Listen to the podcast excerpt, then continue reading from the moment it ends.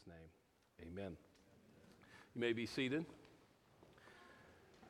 And I invite you to open up your Bibles to Ephesians chapter 5. We'll be looking at Ephesians chapter 5, verses 8 to 14.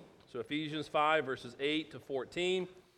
And you know, we're making our way through Paul's letter uh, to the Ephesians, and, and, and we saw in the, uh, the first three chapters that Paul was laying out this wonderful doctrine and theology, magnificent doctrine and theology about all that God has done for us and in us to save us, and what He's doing in us now to preserve us, and all that He promises to, to do in us in the future. And then as we turn the page to the second half of the book of Ephesians, we entered into chapters 4 and 5, we see that Paul now has been and is calling us you know, to live in light of all that is true about us because of Christ in chapters 1, 2, and 3. That we've seen that Paul has been and is calling you, calling me, calling everyone who professes faith in Christ to walk in a manner worthy of our calling, to pursue spiritual growth and maturity, to no longer be children tossed to and fro by the waves and carried about by every wind of doctrine, by human cunning and craftiness, by deceitful schemes. To remember who we, who we were and realize that's not who we are now, that, that we're no longer to walk as the Gentiles do, to no longer walk as, as we once did in the futility of our minds. That He has been and is calling us to, to put off the old self and to put on the new self. To put on the new self created after the likeness of God in true righteousness and holiness. He's calling us to be imitators of God as beloved children of God and to walk in love and, and to walk in purity, to walk in sexual purity and to walk in purity of speech, as we've looked at the last couple of weeks, but also to, to walk as children of light. And see, and this is not a call for us to, to try really, really hard to be something or someone we're not. It's not a call for us to, to get serious about our lives and our spiritual lives and, and, and, and our dedication to being better and become something that we're not. Rather, it's a call for us to be who we are now in Christ. It's a call that says, For at one time you were darkness, but now you are light in the Lord, so walk as children of light. That you were darkness, now you're light, so walk as children of light. Be who you are. So, this is the message we've been hearing from Paul. This is the message we will continue to hear in our passage today. And so, here now, God's holy, inspired, inerrant, infallible, life giving word. I'll begin reading in Ephesians 5, verse 8. For at one time you were darkness, but now you are light in the Lord. Walk as children of light.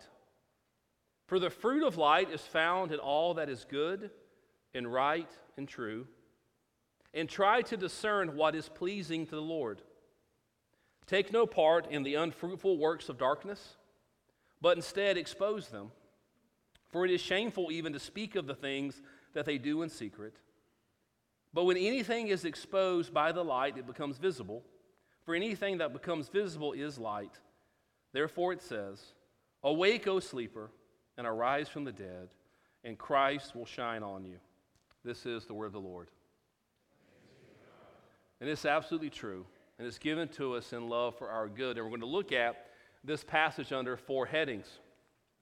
We're going to see walking as light, bearing fruit, discerning God's will, and exposing darkness.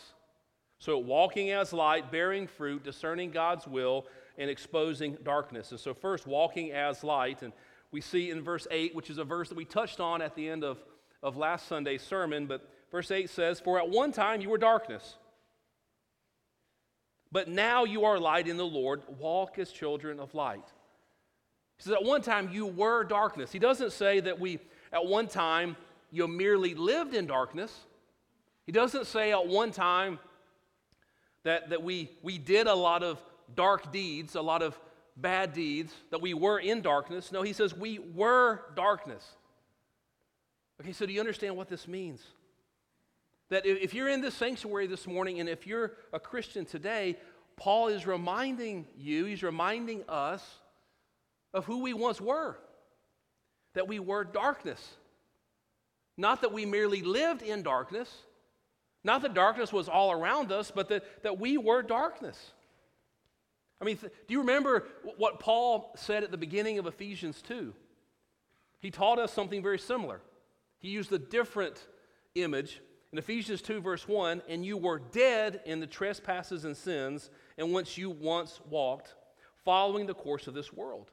He says, We were once spiritually dead, not, not merely sick, not merely wounded, not merely weak, not even you know, on, on our deathbed or on life support, but that we were spiritually dead, spiritually lifeless, in need of resurrection.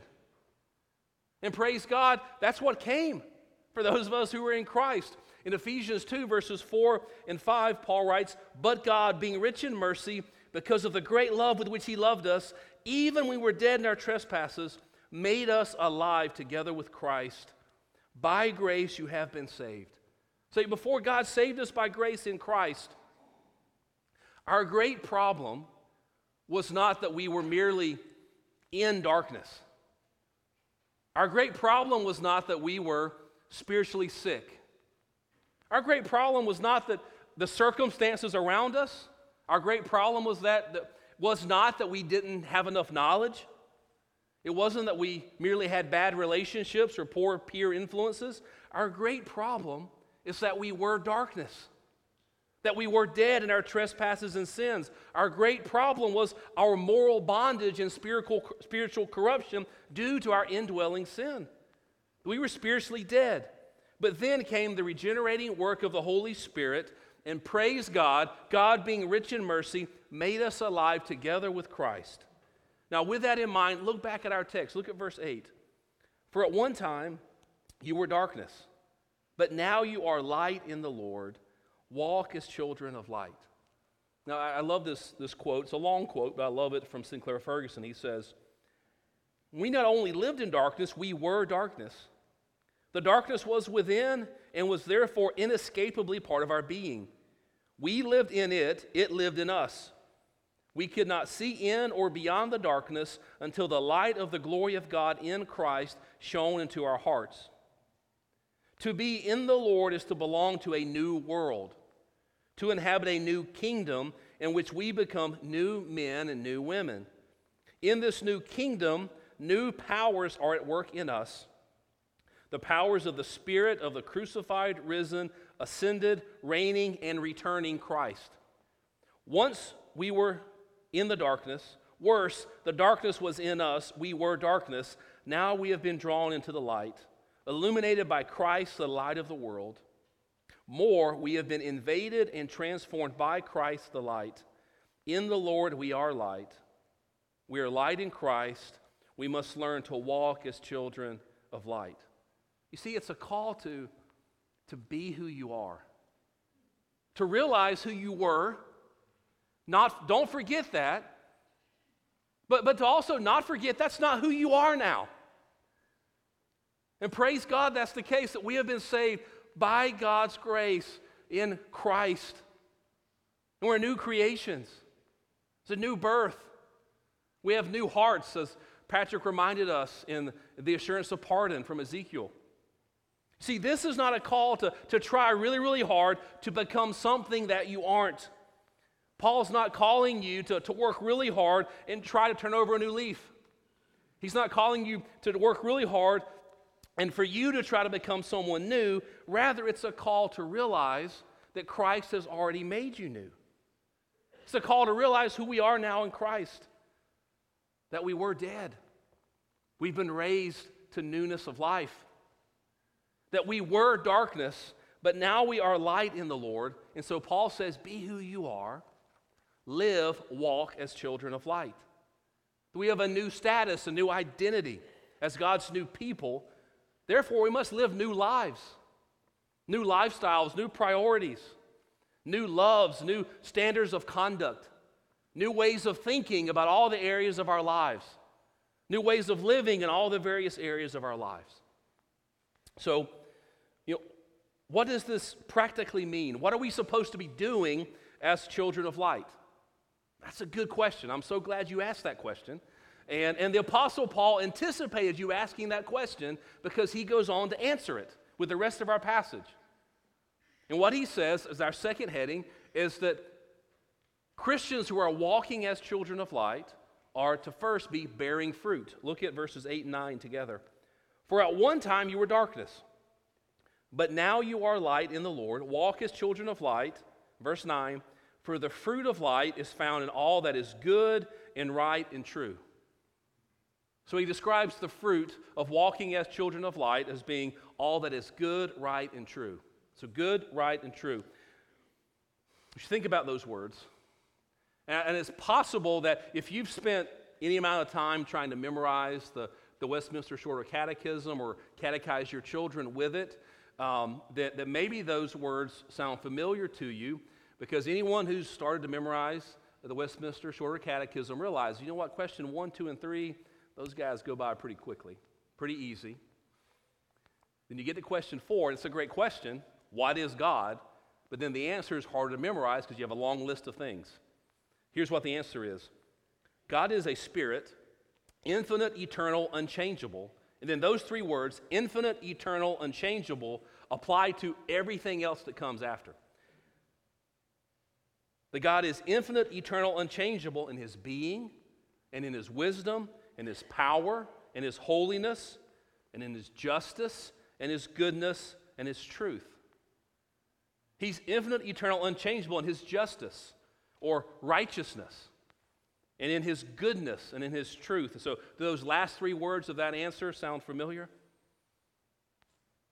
The fruit of light is found in all that is good and right and true. Now, so, so you know, think back to how Paul began Ephesians chapter 5 with verse 1.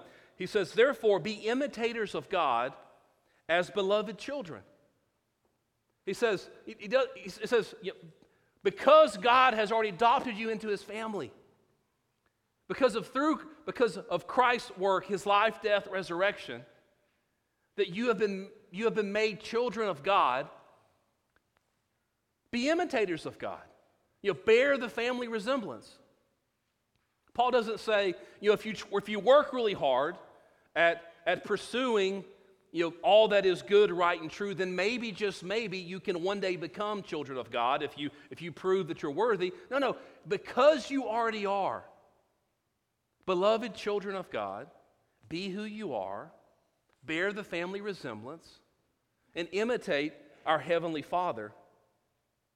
And notice, our Heavenly Father is infinite, eternal, unchangeable in His justice, in His righteousness, in His goodness, in His truth. So, what Paul says in Ephesians 5 9 is that the fruit of our lives, as beloved children of God, as those who are children of light, who are walking as light, is found in all that is good and right or just and true. So, let's think about those things. First, all that is good. You know, God is good. God is good and He's generous. He's good and He's generous in giving and in blessing us with good things. In James chapter 1 verse 5 we read, "If any of you lacks wisdom, let him ask God who gives generously to all without reproach, and it will be given him." See, if only we believe that that God was that generous and he was that good and he was that benevolent toward us his children. Gosh, I mean, do you know this is who your God is? I mean, imagine how, I mean, how, how would it change our prayer life? How would it deepen our prayer life? How would it change the things that we pray for, that we ask God for? We really began to believe that He was good and generous and benevolent toward us, His children. In James 1, verse 17, we read, Every good and every perfect gift is from above, coming down from the Father of lights, with whom there is no variation or shadow due to change. Every good and every perfect gift is from our good and generous God. Okay, so look back at, at Ephesians 5, verses 8 and 9. Walk as children of light, for the fruit of light is found in all that is good. So Paul's telling us about this fruit because he's calling us to walk in a manner worthy of our calling, not calling us to, to strive in some legalistic way to earn God's love and favor, but to walk in a manner that's worthy of the calling we've already received, already been secured. And so I believe now in verses 5, uh, verses 8 and 9, he's, he's calling us to be honest about how we're doing, to look at our lives. And so, is your life marked by a spirit of generosity towards others? Are you someone who, who realizes just how, how richly you have been blessed by your good and generous God that it leads to you being generous and giving and blessing others? For the fruit of light is found in all that is good and right. All that is right. You see, God is faithful and righteous always and in all things. He's faithful and righteous in keeping all of his promises, fulfilling all of his obligations to his people. So, the fruit of walking as children of light is that we will be faithful and ever growing more faithful and more righteous in keeping all of our promises, fulfilling all of our obligations. That it will begin to matter to us that we, that we never ever overpromise and then underdeliver. That we do what we say we will do. So, how are you doing in this? Is your life marked by faithful and right or righteous dealings with others? Are you faithful to keep your word to others? Ephesians 5 8 and 9. Walk as children of light, for the fruit of light is found in all that is good and right and true. All that is true. Our Heavenly Father is infinite, eternal, unchangeable in His truth. The fruit of walking as children of light is that we will walk in truth. In our actions and in our speech, we'll have integrity. We'll be honest in all things. You know, there'll be no hypocrisy, intentional hypocrisy in us, that, that we will do our very best for our inside to match our outside. And so please hear me on this. Paul's not calling us to try really, really hard to be something we aren't. He's calling us to be who we are now in Christ. That at one time we were darkness, but that's not who we are now. We've been saved by God's grace in Christ. We are light in the Lord. And so, as Paul says, walk as children of light. See, no one's talking about perfectionism, no one's talking about legalism. Paul is simply calling us to look into the mirror of God's word and then be honest about what we see. You know, where, where do we see that we need to confess sin? And, affirm God's grace for us? Grace secured by Christ. Where do we need to make changes in, how we treat others? And where do we see real Holy Spirit growth? I mean, where are we encouraged by what we see and how we look back at six months ago or a year ago or years ago and see how God's how God by his grace has grown us and matured us in Christ. So Paul says, walk as light. Okay, but what does that look like? Well, it looks like bearing fruit. Well, what is that fruit? Well, it's all that's good, right, and true. But the next thing that Paul says about what it means to walk as children of light it means to discern God's will. That's the third heading, discerning God's will. Look at verse 10. And try to discern what is pleasing to the Lord. Now, the Greek word translated to discern literally means to examine and to test. It's a word that was used to describe a person um, examining, looking closely at precious metals in order to, to identify and to detect any impurities, and then to prove the genuineness or the value of this precious metal. Okay, so looking at verse 10, try to discern what is pleasing to the Lord. You know, simply put, Christians who are, who are sincere about walking as children of light will ask themselves before I make this choice, before I decide A or B, would Jesus approve of this? You know, before I agree to do this, will this bring glory to God? Not okay, do I want to do this? But would God want me to do this? Is this pleasing to the Lord? You try to discern what is pleasing to the Lord. Okay, well, well, how do we do this? Well, we do it by with the Spirit's help, and we do this as we learn what the Bible says. So let's look at those two in turn. First, there's the Spirit. And praise God that, that we have the Spirit dwelling within us if we are in Christ. I mean, remember what Paul's been saying to us earlier in Ephesians.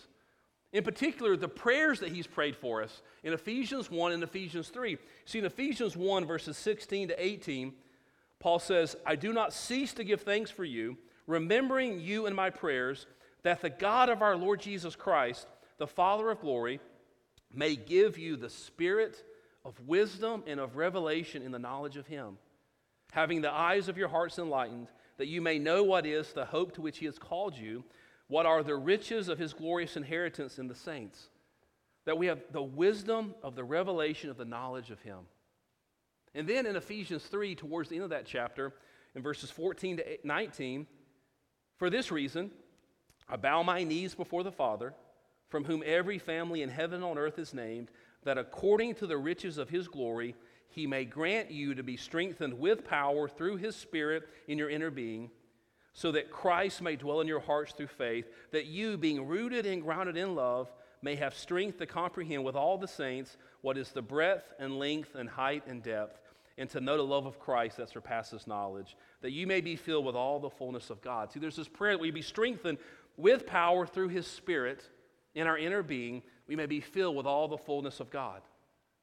Okay, a Christian walking as light will live a, a spirit involved, spirit dependent, spirit enabled life as, as we try to discern what is pleasing to the Lord. And I don't want to minimize the Spirit's work in our lives. But I also want to say this it's not as if, okay, we have the Spirit, and that's all we have, and that's all we need, and now we're left to d- discern, you know, what the various, you know, quivers in our livers mean. And is the Spirit telling us the Lord is pleased with this or, or pleased with that? You see, friends, that's not the way to try to discern what is pleasing to the Lord. The Christian life is the spirit dependent and spirit enabled life, but God, thankfully, graciously, has revealed what is pleasing to Him in His Word. So we have the Scriptures. And so, as R.C. Sproul put it, there's no way of learning more accurately or more quickly about what is pleasing to God than studying the Word of God. It reveals to us what, thing God, what things God takes delight in and what things God hates.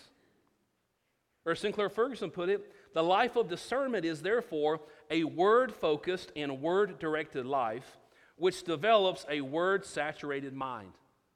Okay, so putting this all together, the life of discernment for the Christian walking as children of the light is a spirit involved, spirit dependent, spirit enabled life, and it's necessarily a word focused, word directed, word saturated life.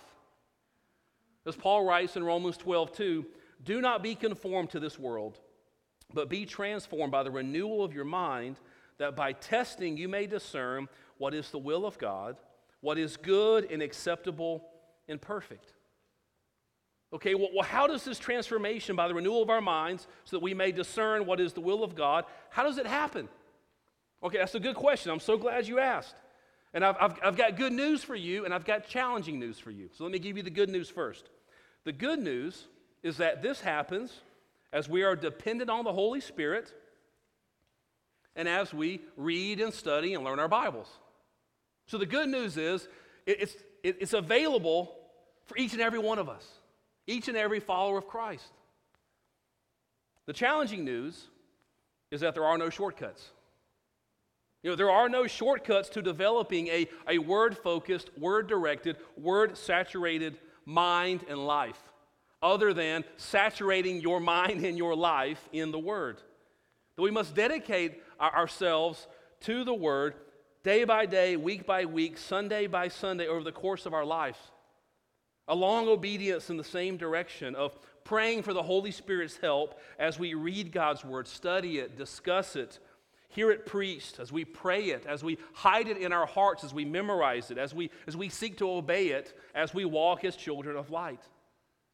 You see, whenever we read Ephesians 5.10 and try to discern what is pleasing to the Lord, there's no secrets, there's no silver bullets, there's no shortcuts. But you really can do it. You just have to, to do it. You have to love and learn and read and seek to understand and seek to apply and to obey God's word. 2 Timothy 3 16 and 17 says, All scripture is breathed out by God. And, and my guess is nearly every person in this sanctuary believes that. And then he goes on, and profitable for teaching, for reproof, for correction, for training in righteousness. And I think most of us believe that too. But then verse 17, that the man of God may be complete, equipped for every good work. I think if we're honest, we doubt that. See, because if we believe that the Word of God is actually able to completely equip us for every good work, then we would, we would be running to the Bible for it to, to teach us and reprove us and correct us and train us in righteousness. You see, th- that word that's translated training is used elsewhere to refer to uh, training a child, raising a child, rearing a child. And therefore, it implies that it's an ongoing process. Right? And many, you know, those of us who are parents and grandparents, we know this, right? That, you know, that it's, it's, it would be wonderful and it would be very different if, if, if you only had to teach your child how to do something one time. Right? You told them one time and that was done. Okay, this is, you know, this is how you, how you use the potty. Now that's done. This is how you brush your teeth. Now you never have to remind, we, we do this every night before we go to bed. We do this as soon as we wake up. Oh, okay, it's, it's done. Never have to do it ever again. This is how we floss. You know, this is how you take out your contacts. And we never had to worry about it ever again. Right? I mean, that's, that would be wonderful. Right? But that's not how it works. That the training and the rearing of a child, it, it, it's lifelong. So I've been told. That's what it seems like. So I know it lasts at least 16 years, okay, at least at this point. But the Bible is sufficient to train us in righteousness. And here's my point. But it does not equip us for every good work simply because we own one. You see, the Bible, it also doesn't equip us for every good work simply because we've read through it once. It doesn't necessarily equip us if we've read through it a couple of times. And then it's on our shelf. You see, there's a reason why the Bible's not arranged by topic. That it's, it's not really meant to be only used as a reference book. One where every time you, okay, I've got a big decision to make. I've got, I need to think about what the Bible says about this topic. Let me go find my Bible. Okay, here it is. All right, where's the chapter it talks about marriage, or it talks about raising children, or it talks about finances, or it talks about work? And let me find what it says. Oh, okay, and then you put it back up. Now, that's not bad. Okay, do that. Okay, take your Bible, look up the topics, use the Bible any way you'll use the Bible. But my point is that that the Bible is meant to saturate our whole lives. The Bible's not meant to just be pulled off the shelf on occasion. It's not meant to be to be read once and then moved on from. The Bible's meant to, to, to, to saturate and keep saturating every area of our lives. You see, the Bible doesn't equip us for every good work because we know the high points and we know the general storyline. A Christian's training in righteousness in God's Word never ends once it begins. Or as Charles Spurgeon put it, nobody ever outgrows Scripture. That the book widens and deepens with our years. You see, and the goal is a spirit involved, spirit dependent, spirit enabled life and a word focused, word directed life and a word saturated life.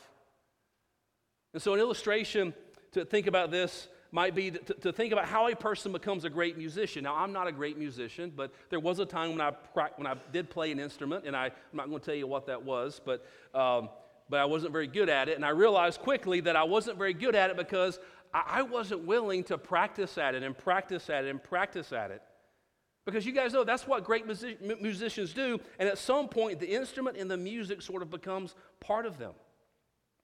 And playing becomes second nature if they put in the time and they practice and they practice and they practice.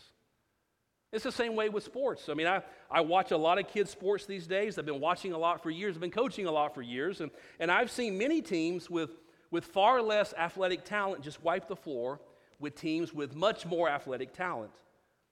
And that's happened often because the less talented athletes had devoted themselves to the sport, to learning the game. And the result is that they instinctively knew how to move on the court, where to be on the field. They knew how to anticipate what was going to happen next and where the ball was going to go. And the game had become second nature to them. See, look again at Ephesians 5:10 and try to discern what is pleasing to the Lord. See, he's describing a Christian who has so dedicated himself or herself to God's word that they instinctively think biblically. See, there are no shortcuts, but it's possible for every Christian in this room to have a spirit directed, spirit enabled, word focused, word directed, word saturated life. And it can start today, this week. And it happens Sunday after Sunday over the course of one's life. Of a long obedience, a long dedication in the same direction, of reading, studying, discussing, hearing, praying, memorizing, and seeking to obey God's word as we walk as children of light. So Paul says, walk as light. What does that look like? Well, it looks like bearing fruit. What is that fruit? Well, it's, it's all that is good, right, and true. Okay, what else does it look like? It looks like discerning God's will, that being spirit enabled and word saturated. But then lastly, we see that walking as light looks like exposing darkness. So look at verses 11 and 12. Take no part in the unfruitful works of darkness, but instead expose them, for it's shameful even to speak of the things they do in secret. Now, that, that phrase, take no part in unfruitful works of darkness, is very similar to verse 7 that we looked at last week that says, Therefore, do not become partners with them. And as I said last week, it doesn't mean that we're not to have any association or friendship, contact of any kind with those who are not Christians. I mean, we mentioned this last week, and you guys know it's true. For that to happen, we'd have to move somewhere, somewhere like to the moon or, or further away. Besides, if we have no interactions with non Christians, then we're not going to be able to minister to them. We're not going to be able to share the gospel with them.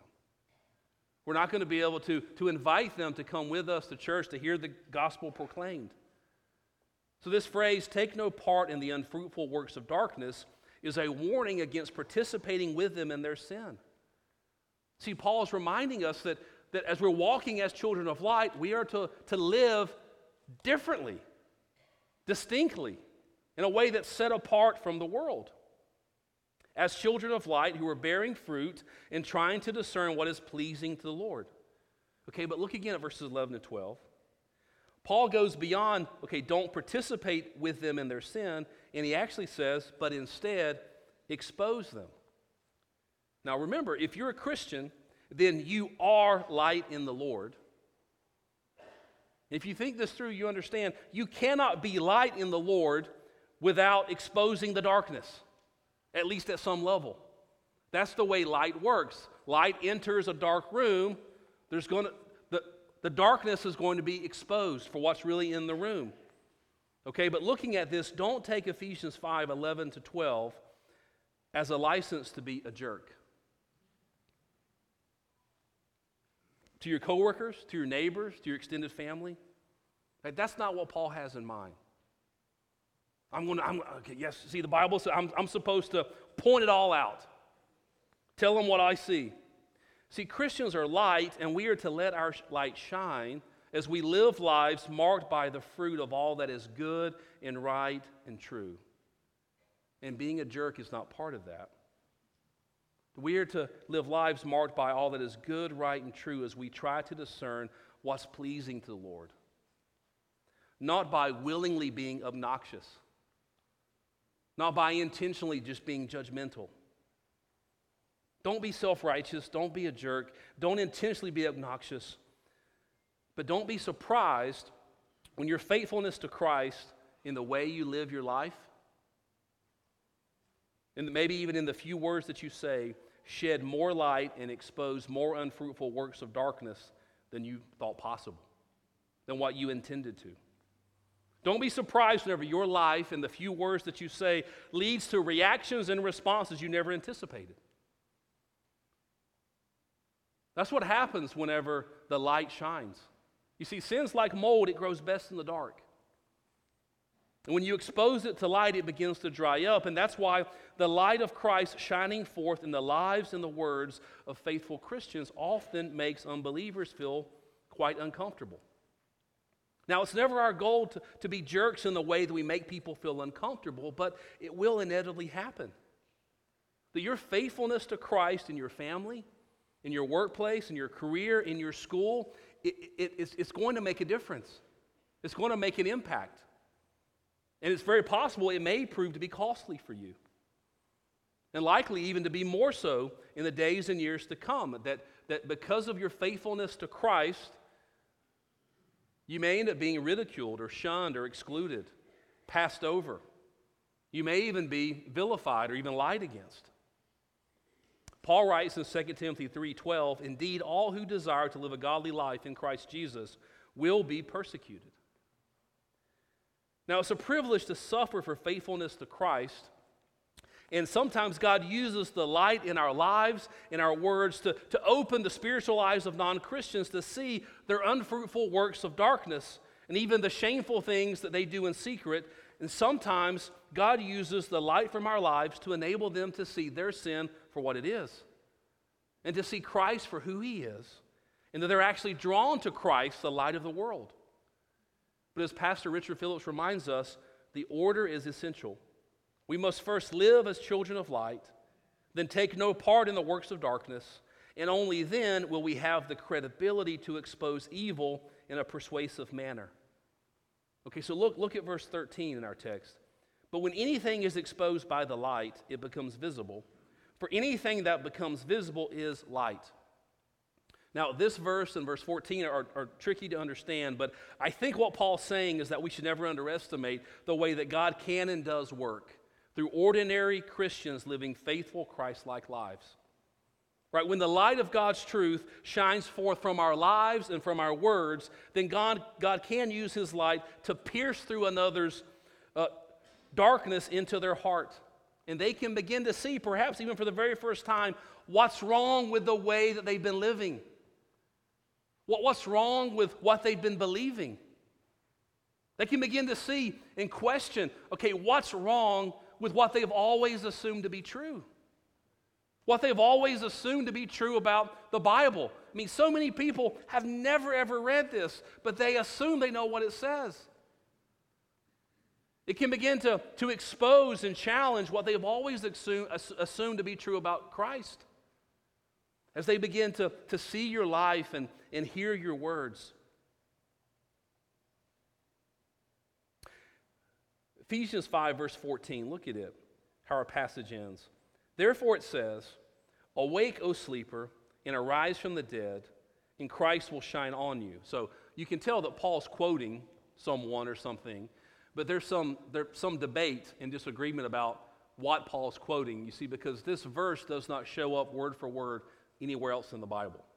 And so some have uh, you know, thought, well, maybe what this is is this was a, uh, a popular hymn in the first century, and so the Ephesians would have been familiar with it. That's possible. However, others think, and I tend to agree with them, that what Paul's doing in verse 14 is a paraphrase or an intentional echo of what we see in Isaiah chapter 60, verses 1 to 3. And Isaiah 60 may be familiar to you if you're familiar with Handel's Messiah. Um, Isaiah 60, verse 1 says, Arise, shine, for your light has come. I'm not going to sing it, I'm just going to read it. Arise, shine, for your light has come, and the glory of the Lord has risen upon you. For behold, darkness shall cover the earth, and thick darkness the peoples. But the Lord will arise upon you, and his glory will be seen upon you, and nations shall come to your light, and kings to the brightness of your rising. Now, that, that seems to, to fit with Paul's letter to the Ephesians right? A church made up of, of primarily Gentiles, those from among the nations who once were far from Christ, but by God's grace have been brought near, or now are saved by God's grace in Christ. The nations drawn to Jesus, the light of the world. And so, with that in mind, look back at Ephesians 5, verse 14. Awake, O sleeper, and arise from the dead, and Christ will shine on you. You see, this is an invitation. It's an invitation for those who are not yet in Christ. You see, we should never underestimate the way that God can and does work through ordinary Christians living faithful, Christ like lives. Never underestimate the way that their lives and their words give credibility to the gospel words about Jesus' life, death, and resurrection. And as we live and as our lives shine forth this light, that God's light can pierce into their darkness and even to their dead hearts. Hearts that are dead in their trespasses and sins, just like our hearts were before God saved us by His grace.